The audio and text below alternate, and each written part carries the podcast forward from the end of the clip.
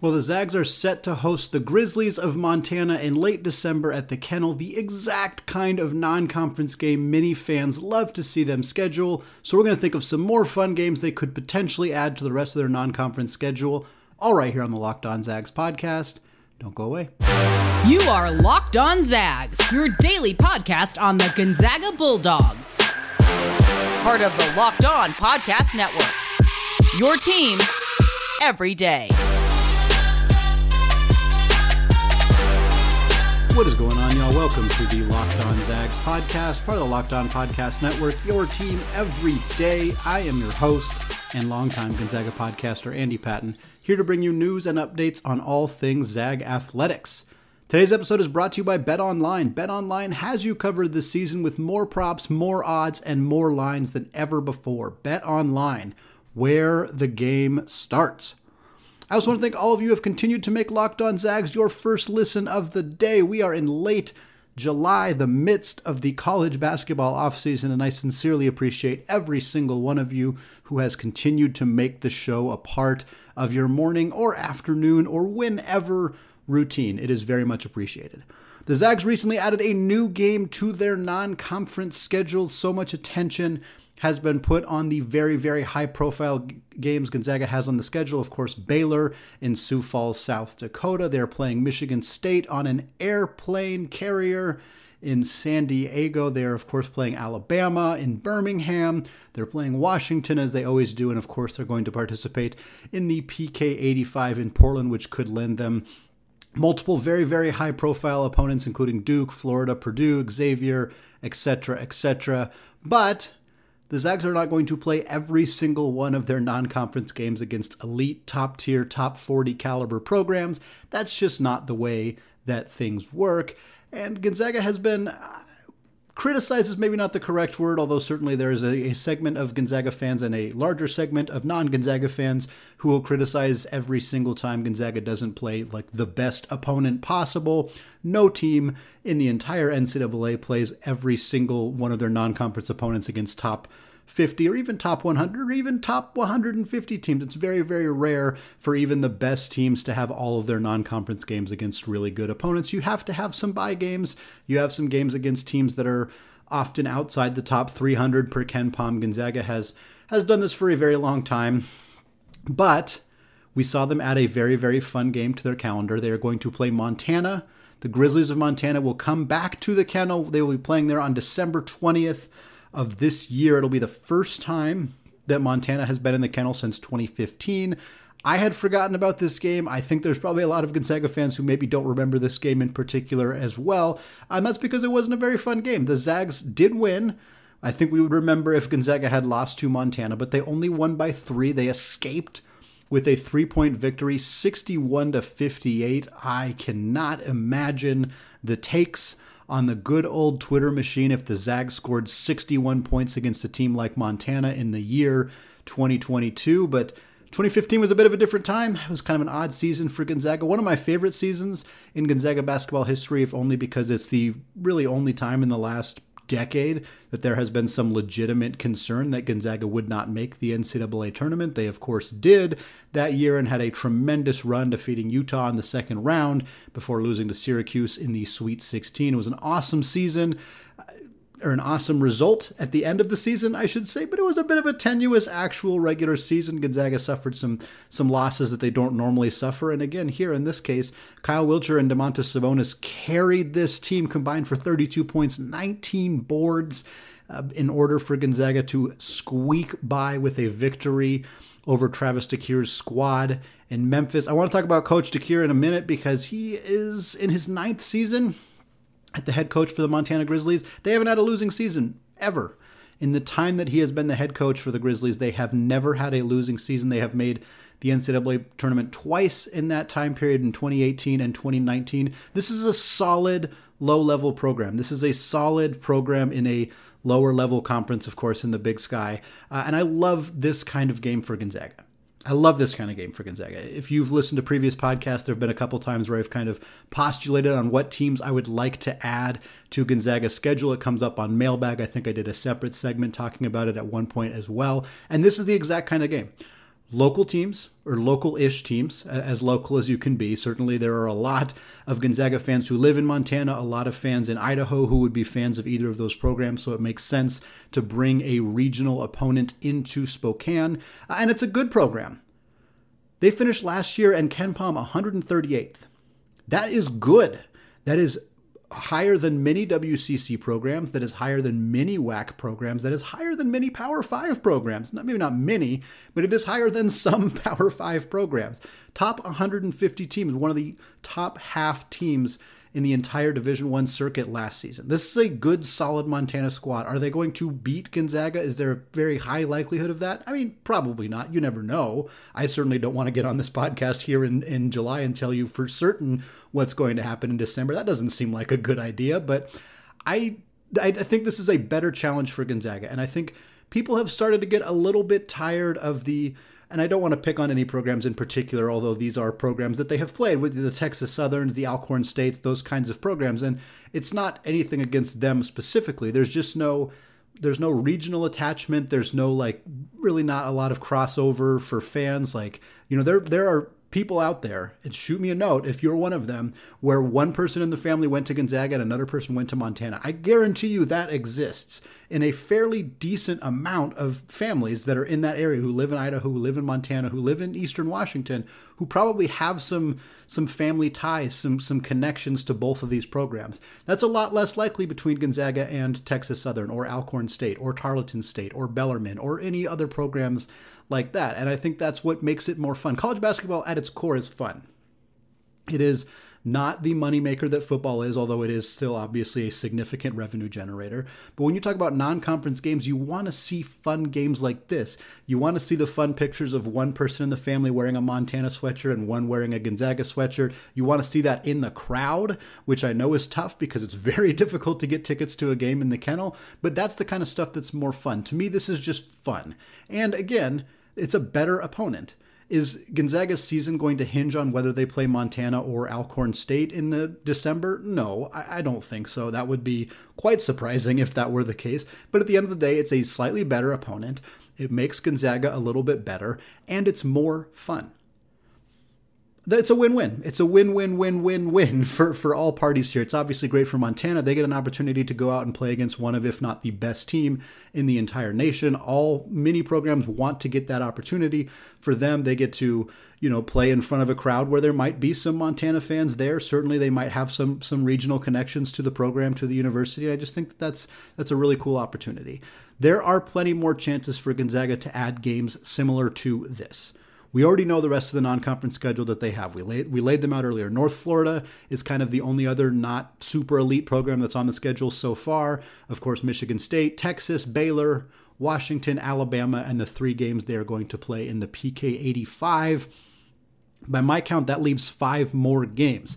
When I talked a few weeks ago on this podcast, or last week on this podcast, about teams that I wanted to see Gonzaga add. Montana was one of the teams that I mentioned, and I'm going to continue with that kind of trend. I would love to see them play like Eastern Washington, another big sky school, another obviously very, very regional game. It's much closer than Montana. It's only 30 miles away.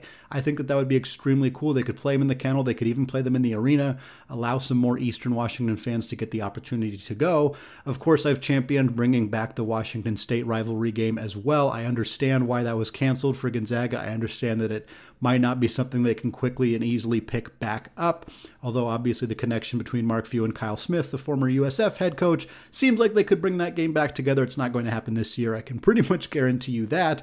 Uh, other games, Idaho. Idaho's not good. They would fall into that like not top 300 programs per KenPom, but I would rather them play them than a, an SWAC school that's not regionally tied to Gonzaga. Like, if you're going to play a, a, a, bad team and kind of pick up a, a relatively easy victory, do it against a school like Idaho. Do it against somebody who's who's local, who's around here, where again there's some of that kind of overlap between between fans and families. I think that that's more fun. Uh, other programs, Seattle U is is a program I've long championed for Gonzaga to try to get on the non-conference schedule. Uh, I, I, have a, a, a, tie there. Speaking of family ties, that's I, where I got my graduate degree. Uh, undergrad at Gonzaga, graduate at Seattle U would be a fun game for me to get a chance to watch. I think, you know, Grand Canyon, not as regional, but like a good quality basketball program that I think makes some sense for Gonzaga to be playing. Like, I would just prefer to see those kinds of games. And this, this game getting added to the calendar is a big step forward in that regard. Again, Montana hasn't had a losing season in a decade. Doesn't necessarily mean they're going to meet, beat Gonzaga, but they're going to give them more of a challenge than many of the other games Gonzaga could have theoretically scheduled in this game's place. And for that, I'm happy. I'm happy for Mark Few. I'm happy for Montana. I'm happy for the families that get to watch a game where they have uh, ties to both programs. I think it's going to be a really fun one. Uh, again, December 20th in the kennel. It's going to be a good one there. All right, we're going to come back in the second segment. I'm going to discuss a recent news story that the D1 Council recommended the NCAA changed the transfer rules. It's a relatively small change, but one that could impact Gonzaga and will have an impact across the NCAA if it is put into place. Before we get there, though, I want to tell you all about Bet Online. College basketball may be deep into the offseason, but the MLB, WNBA, and MLS seasons are heating up into the summer months. BetOnline.net is your number one source for all of your betting needs and sports information. From all the latest odds, contests, and player props, you name it. BetOnline remains the best spot for all the latest sports developments, including podcasts and reviews for all of the leagues this season. And it's not just basketball. BetOnline is your continued source for all of your sports wagering information needs, including live betting and your favorite Vegas casino games. They even have lines on coaching changes across every major sport, so even in the off-season, you can get your fix. Head to the website today or use your mobile device to learn more about the trends and action. BetOnline where the game starts.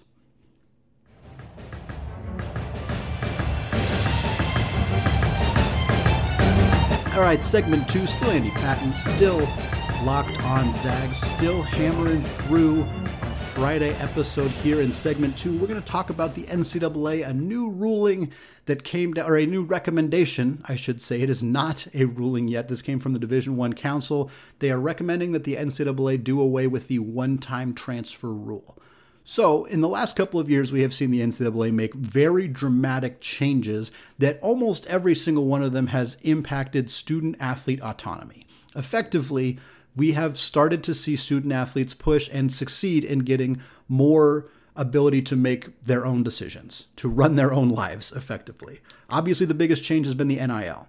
Student athletes can now finally profit off of their name, image, likeness. The NCAA was ra- raking in billions upon billions of dollars off of the backs of student athletes' hard work, and they were not getting a penny of that. At least they were not legally getting a penny of that money. Now, of course, that is an opportunity that student athletes can find ways to make money, some t- in some cases, hundreds of thousands of dollars through NIL sponsorship deals. That is huge, that is significant overwhelmingly positive. Yes, there are some things that need to be ironed out with the way that NIL is being currently operated, but it is a generally very positive thing. Transfer portal has been a significant change as well, allowing student athletes to transfer without seeing a one year penalty where they'd have to sit out for a year. Uh, it's always been the student athletes have always had the ability to apply for waivers and have been granted them at a relatively high rate. Once COVID happened, they then made the decision to effectively just grant them for everybody. Uh, one of the few stipulations was that if a student athlete was transferring for a second time, they would not be automatically granted a waiver of eligibility right away. They would have to apply for one. That's really the only change here. Is the NCAA is, or excuse me, the D1 Council is effectively telling the NCAA, hey, that just get rid of that too. Student athletes can transfer; they're free to transfer whenever they want. They they can transfer and they can transfer multiple times. They can transfer after their freshman year, their sophomore year, their junior year, and they can still do it without having to sit out for a year. I, I want to point out that there, I, I, think we've seen some pretty strong reactions to this, and, and it's kind of interesting to me because this impacts a very small percentage of student athletes.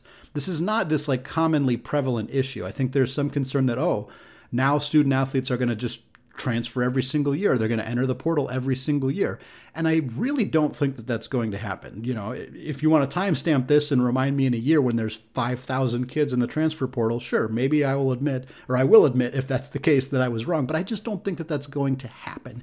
I think we've already seen when student athletes want to transfer twice, want to transfer for a second time, often it is for a compelling enough reason that the NCAA gives them a waiver anyway, or they're already at the point in their career where they are going to grad transfer. Rasir Bolton transferred for a second time when he came to Gonzaga. He did not have to apply for a waiver because he was a graduate student. And so he was coming straight to Gonzaga after getting his undergrad degree at Iowa State. There was no problem. There was no there was no drama about that. Eric McClellan also transferred twice. The Zags have had players who have transferred twice in the program before. It's not that uncommon to see that happen. And oftentimes those players get waivers. So it, I, I, don't think this is going to impact a seriously large amount of student athletes. There will be more student athletes who choose to enter the portal after having already done so because they know that they don't have to go through the waiver process and play the waiting game and keep their fingers crossed. So I do think that it'll have some impact there. But we already kind of saw this. I think the the reason that I saw this coming, and I think a lot of people saw this coming, the specific example at least that I can think of is a, a player named Devin Askew. For those of you who have not heard of him, he began his collegiate career at Kentucky, was started every game for them, played like 30 minutes per night as a true freshman, was a top I think 50, maybe top 25 recruit in his class, but wasn't particularly good at Kentucky, didn't fit all that well decided to transfer, went to Texas, played right away for the Longhorns last year under coach Chris Beard, and was frankly even worse. He only averaged two points per game, played less, about half as many minutes as he had played at Kentucky, and so he entered the portal again. And he's now entering his third season of college, going to go to a third different school, got accepted at Cal. And shortly after he was accepted at Cal, it was revealed that the NCAA had granted his waiver and he was immediately eligible there wasn't really a compelling reason. You know, Chris Beard didn't leave Texas. He's not from the Bay Area, I don't believe. So there wasn't like a, a, super strong reason that he should be an exception to the rule, which kind of made it seem like that wasn't a rule that was being enforced all that much, or that the NCAA was just willing to give out these waivers uh, in, in situations like this, which is why the D1 Council making this recommendation and the NCAA likely taking this recommendation that has not been confirmed makes some sense to me. I just we're at a spot now where college athletes have the power, they have the authority, they have said what their piece, they have you know gone out and advocated for themselves and now they're getting a piece of the pie. They're getting financial gains out of what they're doing because they're working very very hard and have earned those financial gains. And now they're getting the ability to go test out the free market. I've said this on this podcast before.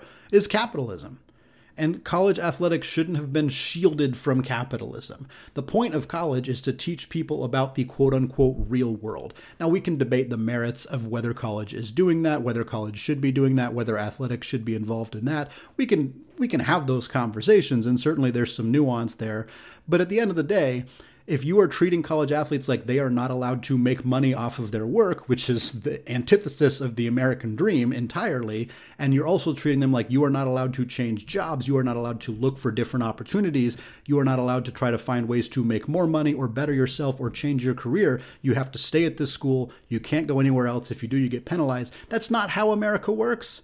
That's not how the working world works. If I want to switch careers, if I want to change jobs, I can go do that. It might be a mistake. I might end up going somewhere that is worse fit for me, that is worse for my career, all of that, but I have the ability to do that.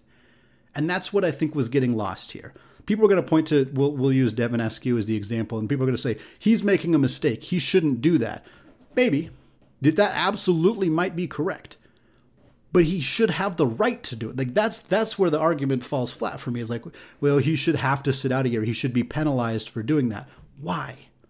Yes, I do understand some of the reasons why. To be to be clear, I understand that this is a headache for coaches, that this is a challenge for fans who don't who who see more players coming in and out of the program, who aren't who are used to seeing guys be there for three four years. I understand it's a difference and it's a bit uncomfortable, and I understand why coaches don't like it. I do, but it it, it doesn't mean it's not right. It's right for student athletes to have the ability to choose where they want to play basketball and to be able to re reevaluate that on a year to year basis.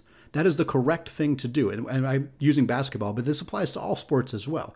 You should have that right. You should have that ability to to make decisions that are better for you. And again, you may make mistakes. They will. Student athletes will make mistakes on this. They do every single year.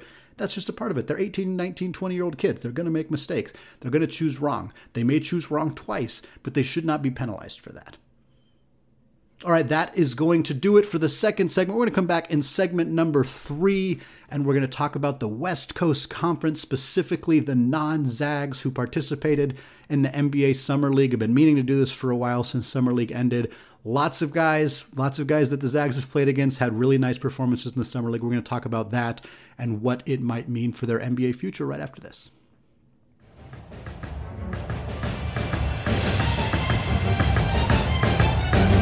All right, segment three, still Andy Patton, still locked on Zags, and we're talking WCC hoops. We're talking the six non Gonzaga Bulldogs who participated in the NBA Summer League out of the West Coast Conference this past year. We're going to talk about how they did, what it means for their NBA future. We'll start with the highest selected WCC player in the 2022 NBA draft, outside of, of course, Chet Holmgren.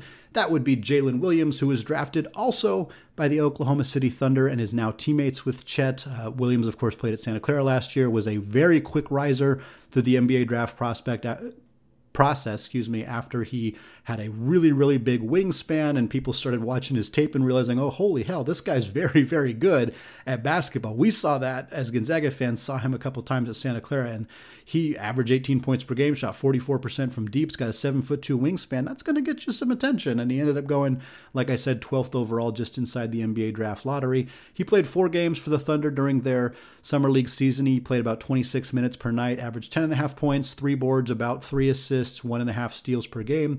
He shot just under 46% from the field, which is pretty good, but he shot 12.5% from deep. That's not going to cut it, obviously. Talking about a guy who shot 40 something percent in college to shoot 12% across four games. Fairly meaningless numbers. Obviously, Oklahoma City would have liked to see a few more of those shots go down through the cup, and certainly Jalen Williams would have liked to see more shots go down as well but he's still going to be an integral part of what Oklahoma City does in the short term and the long term. He's going to be a rotation guy right away for Oklahoma City. He's going to play big minutes. I'm really excited. I'm going to be watching a lot of Thunder games this year, which I know makes some people a little bit queasy, but we got to see what Chet's doing. I think the, the combination of Chet and Josh Giddey is going to be super fun to watch. Shai Gilgeous-Alexander in there as well. And of course, Jalen Williams getting to watch two WCC guys on the same team. Going to be a lot of fun. Next up, the only other guy who has an official contract signed is Jamari Bouyea, San Francisco Dons legend. He signed a contract with the Miami Heat to compete for a roster spot. It is not, not guaranteed that he is going to be on the roster when the season starts, but obviously, them signing him to a contract during Summer League is a pretty good sign that they like what he's bringing to the to the team, like his ability to potentially contribute to the Miami roster at some point this upcoming season. He played four games for Miami during the Summer League, 26 minutes per night as well. Six and a half points, four and a half rebounds, three assists, just under two steals per game. Uh, he didn't shoot it all that well. I only shot 23% from deep, only about 24% from the field because most of his attempts were from beyond the arc. Uh, again, another guy who was an excellent three point shooter in college. He was very, very good overall scorer. Just a just a darn good basketball player at San Francisco. Good defensive player, good offensive player, a great ball handler. Just he's got really good moves. He's very crafty, and he's a good outside shooter. Didn't show all of that in his four games with Miami during Summer League, but showed enough for them to give him a contract. I think he's an NBA guy. His size is the biggest attractor for him. He's just not all that big. And when you're not all that big and you're not a intense playmaker, he's a score first guard who's under six two that's a tough that's a tough position to be in. There's not a lot of those in the NBA, but he has the ability to be that guy if he becomes a really knockdown shooter. I think he's going to carve out a role. It may not be a huge role, but it will be a role. And the fact that Miami signed him is a good indication he's on his way towards that.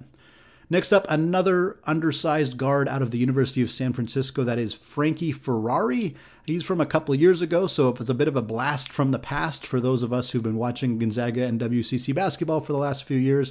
Uh, Ferrari played for the Kings. He played three games with Sacramento, also about 26 minutes per night, six and a half points, three boards, four assists per game, shot 31% from deep.